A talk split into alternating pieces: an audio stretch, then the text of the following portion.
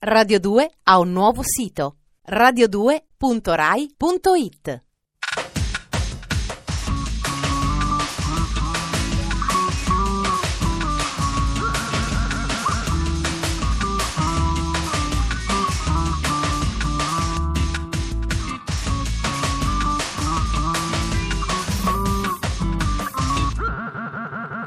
Dispenser.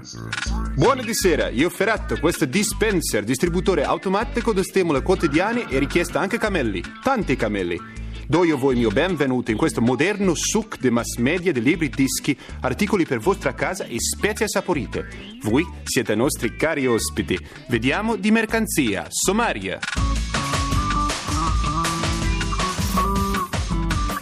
Giorno e notte, un sequel musicale a 18 anni di distanza.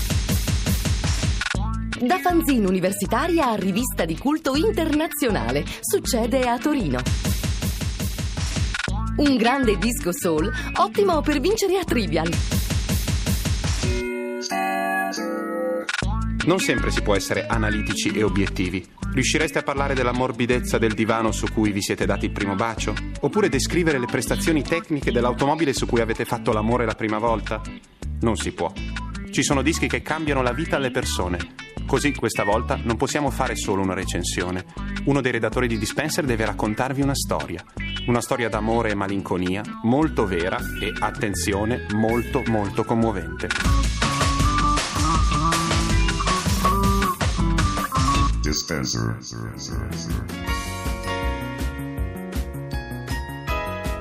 Ci sono dischi che possono spezzarti il cuore, soprattutto se hai 17 anni e sei innamorato di una ragazza e questa ragazza sta a 400 km di distanza. Era l'agosto del 1982 e sarebbe bastata la vista di una panchina scrostata per commuovermi. Stavo ascoltando la radio, era notte. Era una radio scalcagnata di provincia. A volte trasmetteva, a volte no. Guardavo il soffitto, mi struggevo. A un certo punto la voce di un ragazzo. Adesso interrompiamo tutto, dice. Adesso mandiamo un disco intero. È uscito oggi. Lo mandiamo dall'inizio alla fine. Facevano di queste cose. Era una radio di provincia. C'aveva le pubblicità degli stabilimenti balneari. E così ascoltai questo disco intero, due facciate, una si chiamava Nightside, l'altra Dayside, e c'era qualcosa che non saprei, c'erano tastiere strampalate, batterie elettroniche, c'era che mi sentivo felicemente triste, tristemente felice. Era Night and Day di Joe Jackson e io quella notte non l'ho dimenticata mai. Dopo Joe Jackson io l'ho seguito sempre. Faceva dei dischi in cui c'erano tre canzoni bellissime e le altre così così. A me bastavano le tre canzoni bellissime, ascoltavo sempre quelle.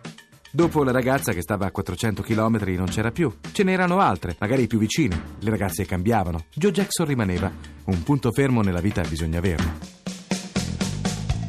Dopo erano gli anni 90 e Joe Jackson si è messo a fare dei dischi in cui non c'erano più le tre canzoni bellissime, non c'erano neanche quelle così così, non c'era più niente di niente di Joe Jackson. Stava con delle orchestre, non so, voleva fare della musica sinfonica.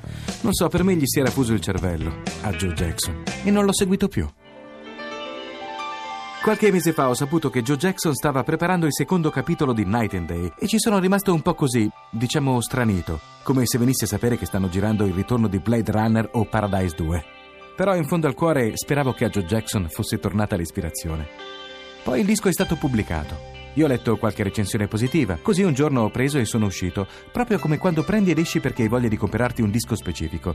Dici, lo voglio e lo voglio adesso. A Napster manco ci pensi. La copertina era bella, si vedeva la faccia di Joe Jackson in uno specchietto retrovisore. Sembrava Taxi Driver. C'erano le luci notturne e i semafori di New York. Io mi sono detto, ma speriamo bene. Sono tornato a casa, ho girato due ore intorno al disco. Sapevo che c'era, ma facevo finta di niente. Facevo altro, pulivo un po' la casa, mi sono fatto degli spaghetti. Alla fine l'ho messo su, l'ho ascoltato tutto. Ho chiuso anche gli occhi, ma niente. Non c'era nessuna magia, neanche le tastiere strampalate.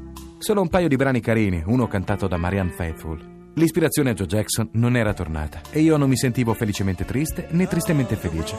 Solo un po' dispiaciuto.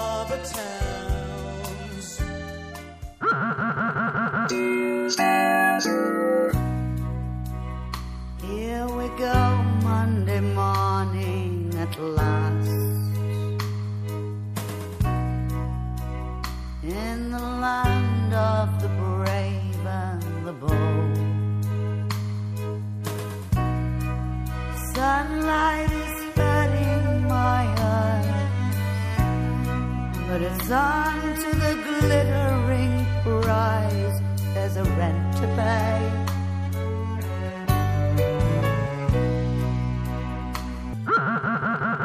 dispenser, Se vi piacciono le riviste e vi capita di essere all'estero o anche solo nelle edicole più fornite di grandi città e aeroporti, vedete cose da lussare la mascella. Riviste americane, inglesi, con pagine talmente patinate che sembrano stampate su lamine di nickel. Oppure copertine assurde che non si capisce niente ma si rimane incollati. Così viene da pensare che certe cose le sappiano fare solo gli anglosassoni. Dispenser vi dimostra che con pochi mezzi, molto cervello e molta determinazione, un manipolo di italiani può realizzare una rivista da bava alla bocca.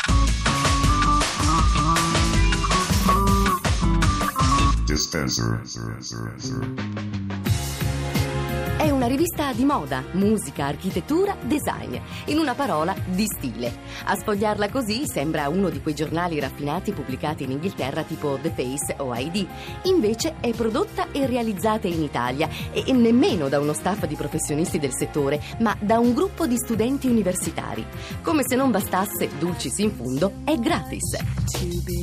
Si chiama Label, ma i suoi stessi creatori preferiscono pronunciarla Label all'italiana. Prodotta a Torino con finanziamenti universitari e distribuita in città nei luoghi più disparati, dagli showroom di moda ai centri sociali sino ovviamente alle aule dell'Ateneo, Label è giunta alla sua sesta uscita. Ogni numero della rivista è dedicato ad un tema specifico. Questo, in particolare, si intitola The Swimming Pool Issue ed è appunto dedicato alla piscina. Un modo allusivo e originale per intendere il tema della malinconia o, per dirla con il titolo di una canzone dei Pizzicato 5 citata da Label, Happy Sad, quella sensazione indefinibile di quando non sei né triste né felice.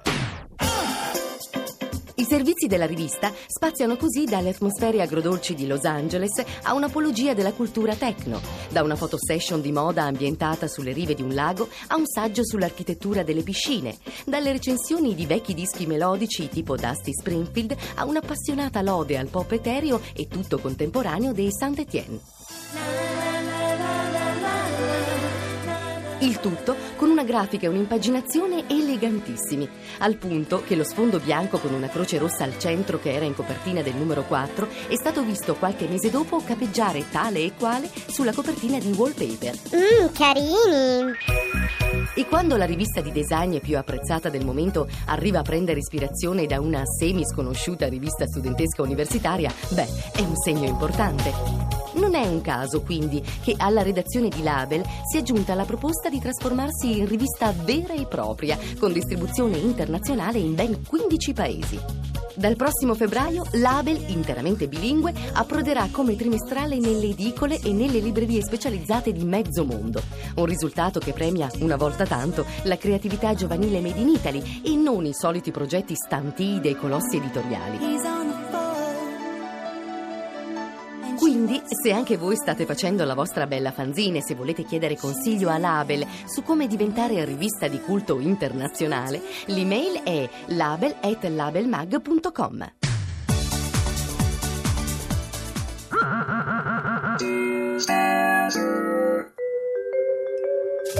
Oggi si parla molto spesso di RB, la musica nera figlia del soul.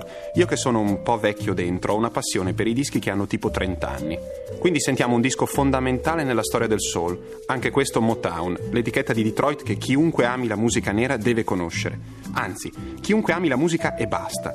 Se non ne avete ancora avuto la fortuna, A. Beati voi, è una scoperta esaltante e B. Siamo qui apposta. Il disco si chiama What's Going On ed è una suite in chiave soul sull'amore e sull'odio, sulla guerra, cioè il Vietnam, e la pace. C'è una domanda un po' triste nel Trivial Pursuit che dice quale cantante nero fu ucciso dal padre a colpi di pistola? La risposta è Marvin Gaye e questa è la sua Mercy, Mercy Me.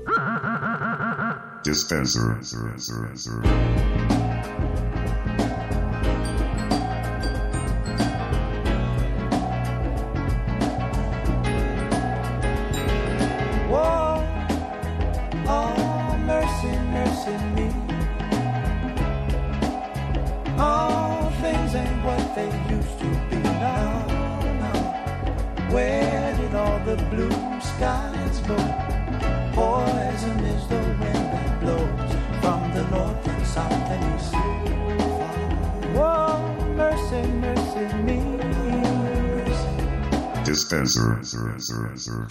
Con punto di vera tristezza, io devo dire che vostra visita è finita. Dispenser, distributore automatico di stimoli quotidiani, vi saluta. Da Ferrato, personale dune della suggestione mediterranea, grazie e arrivederci domani. 2037, sempre su Multietnica Radio 2. Salam alaikum. Arrivederci. Radio 2 ha un nuovo sito radio2.rai.it